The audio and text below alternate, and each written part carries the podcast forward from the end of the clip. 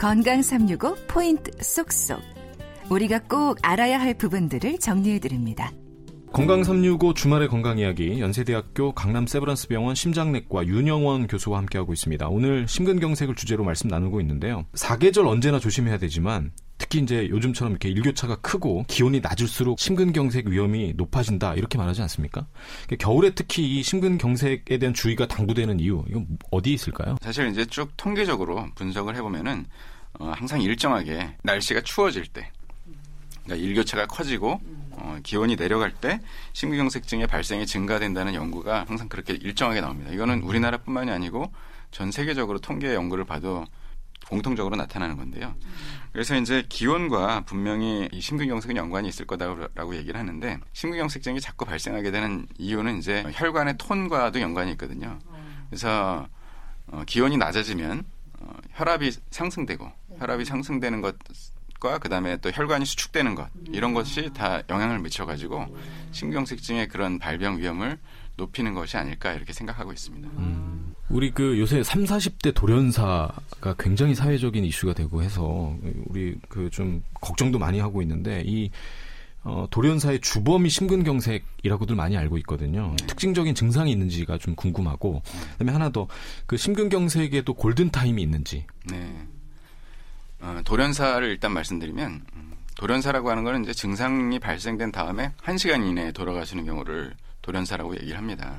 정의상. 음. 그런데 대부분 그런 돌연사는 뭐 다른 이유도 있겠지만 급성 심근경색증이 80% 이상 정도의 원인을 차지하고 있고요. 어, 심근경색이 돼서 심장 근육이 이 괴사된다고 하지 않았습니까? 네.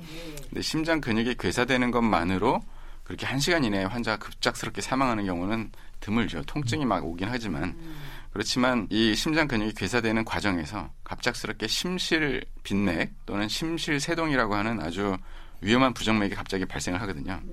그 심실세동은 어, 이렇게 심장이 규칙적으로 펌프를 계속 해줘야 피를 받아서 전신으로 돌려주는데 심장이 펌프를 못하고 갑자기 부르르 떠는 상태가 되는 거예요. 아. 그렇게 되면은 가슴이 막 아프다고 얘기를 하다가 네. 갑자기 환자가 심장이 전혀 펌프를 못하니까 음. 뇌로 혈액 공급이 안 되니까 갑자기 그냥 실신을 하는 거죠. 그래서 아. 심근경색 증에서 이제 뭐 이렇게 영화 보면 가슴 아프다고 막 이러다가 갑자기 환자가 쓰러지지 않습니까? 네. 그런 쓰러지는 현상이 바로 심실세동 때문에 발생하는 거고 아. 대부분의 심근경색에 의한 돌연사는 다 심실세동 때문에 그렇습니다. 네. 음. 근데 그 특징적으로 심실세동이라고 하는 것은 심장 근육의 허혈성 이런 변화가 별로 없었던 경우에 더 많이 나타납니다. 아. 그게 무슨 얘기냐면 협심증 같은 게 미리 증상이 있어가지고 쭉 심장 근육이 혈액 공급을 덜 받아본 이런 음. 이 경험이 있으면 그런 심실세동이 덜 나오거든요. 네. 그렇기 때문에 오히려 나이가 드신 분들, 그러니까 협심증이 있고 미리 심장 질환이 좀 있어가지고 그런 분들한테 심경색이 발생하는 경우는 오히려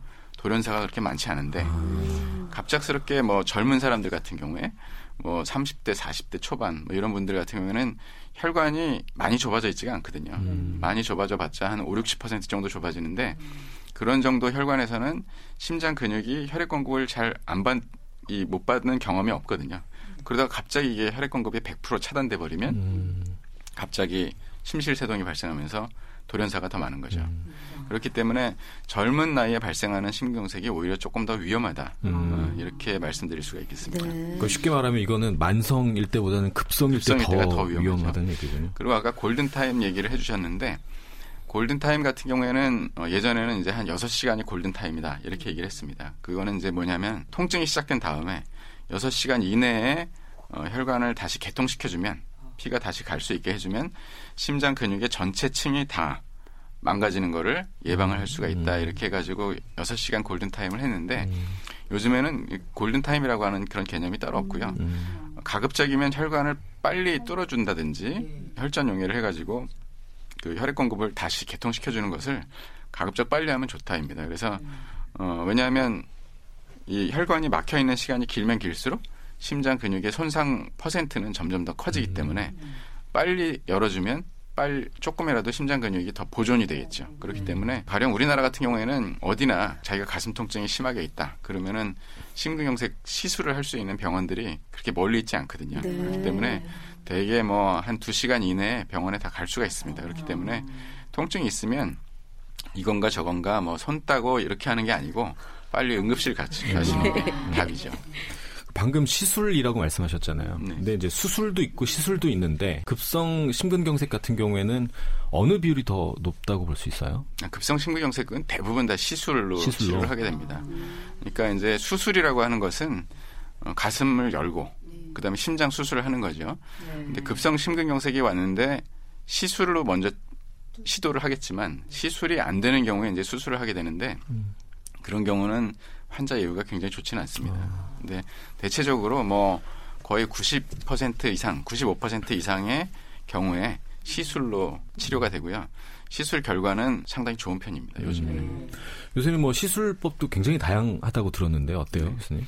일단은 뭐 이 아까 말씀드렸듯이 심근경색증 원인이 어, 혈관 사고고 그 혈관 안 혈전으로 갑작스럽게 이제 혈관이 막히는 거라고 말씀드렸기 때문에 막힌 혈관에다가 가느다란 이런 와이어라고 하는 철사줄을 놓고 거기를 이제 풍선으로 혈관을 이렇게 부풀려 가지고 막힌 혈관을 뚫고 또 거기에 혈전이 많이 있을 때는 그 혈전을 갖다가 그냥 풍선으로만 뚫으면 그 혈전들이 다 심장 근육에 모세혈관 같은 데 가서 박혀버리기 때문에 그런 혈전을 밖으로 빼내는 시술도 있습니다. 그래서 그런 시술도 하고 결국에는 스텐트를 넣고 그렇게 치료하는 것이 요즘 이제 심근경색 치료의 표준이 되겠죠. 음. 그런데 콜레스테롤에 대한 관리와 함께 고혈압과 흡연이 지적이 되는 건 왜 그렇습니까, 교수님? 아까도 말씀드렸듯이 이제 어, 혈관 질환은 위험 인자가 있다고 말씀드렸지 않습니까? 근데 이제 조절할 수 없는 위험 인자 대표적인 게 아까 유전이라고 말씀드렸고 또한 가지는 이제 나이. 음, 나이가 많아질수록 혈관 질환은 생기게 되어 있고요. 그다음에 또 한 가지는 남자가 여자보다 많습니다. 근데 거기에 비해서 조절할 수 있는 그런 것 중에 대표적인 게 이제 흡연하고 그다음에 고혈압 관리, 그다음에 콜레스테롤 관리거든요. 혈압이 높을수록 혈관에 미쳐지는 이런 압력이 세지기 때문에 혈관 아까 혈관을 싸고 있는 내피세포라고 말씀드리겠는데 그런 부분에 손상을 받기 때문에 혈관 질환이 더 빨리 생깁니다. 그래서 고혈압 있는 분들은 결국 나중에는 돌아가시는 이유가 혈압 자체로가 아니고 혈관 질환 때문에 돌아가시는 거예요.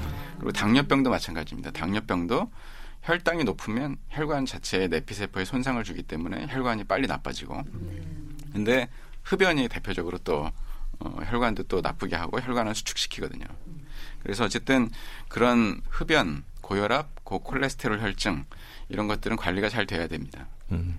근데 말씀하신 걸 들어보면 뭐 콜레스테롤도 그렇고요. 고혈압도 그렇고 당뇨도 그렇고 이게 다 가족력 위험이 큰 것들인데 흡연 빼고요. 가족력은 어떻게 해야 되나? 이- 이런 분들은 좀 특히 관리를 더 잘 해야 된다는 거 말고는 뭐 다른 방법이 없겠네요. 예, 맞습니다. 근데 가족력이 있는 경우에는 사실은 이제 아무래도 좀 불리하다는 거죠. 불리하다는 거지만 그렇다고 그래 가지고 뭐 방법이 없는 건 아닙니다. 그래서 일단은 본인이 할 수 있는 그 조절을 잘 해야 되는데 중요한 거는 아까 말씀드렸듯이 고혈압, 당뇨, 고지혈증, 고, 고콜레스테롤 혈증 같은 것들이 전부 다 다 가족력이 있을 수가 있거든요. 그런데 그런 것들은 전부 다 다 약물 치료를 해가지고 정상에 가깝게 조절할 수 있는 방법이 있습니다. 그렇기 때문에 혈압이 높은 분들은 혈압약 드셔야 되는 거고 그 다음에 당뇨가 있는 분들은 당뇨 약을 써가지고 조절하시면 됩니다. 그래서 당뇨도 있다 하더라도 약을 잘 써서 조절하면은 정상인과 비슷하게 혈당을 조절할 수가 있지 않습니까? 그리고 콜레스테롤도 마찬가지입니다. 그래서 약이 좋게 좋은 약들이 많이 개발이 돼 있기 때문에 그런 가족력이 있고 좀 조기에 그런 위험 인자들이 성인병 같은 것들이 발병된 분들 같은 경우에는 의사랑 상의해서 적절한 시기에 약물 치료를 빨리 시작하는 게 음. 좋습니다. 네. 콜레스테롤에 대한 관리, 뭐 특히 가족력이라든가 심혈관 질환의 경험이 있는 그런 고위험군이라면 각별히 신경을 써야 한다. 이런 거 기억하시기 바랍니다. 말씀 잘 들었습니다. 연세대학교 강남 세브란스 병원 심장내과 윤영원 교수님이었습니다. 감사합니다. 네, 감사합니다.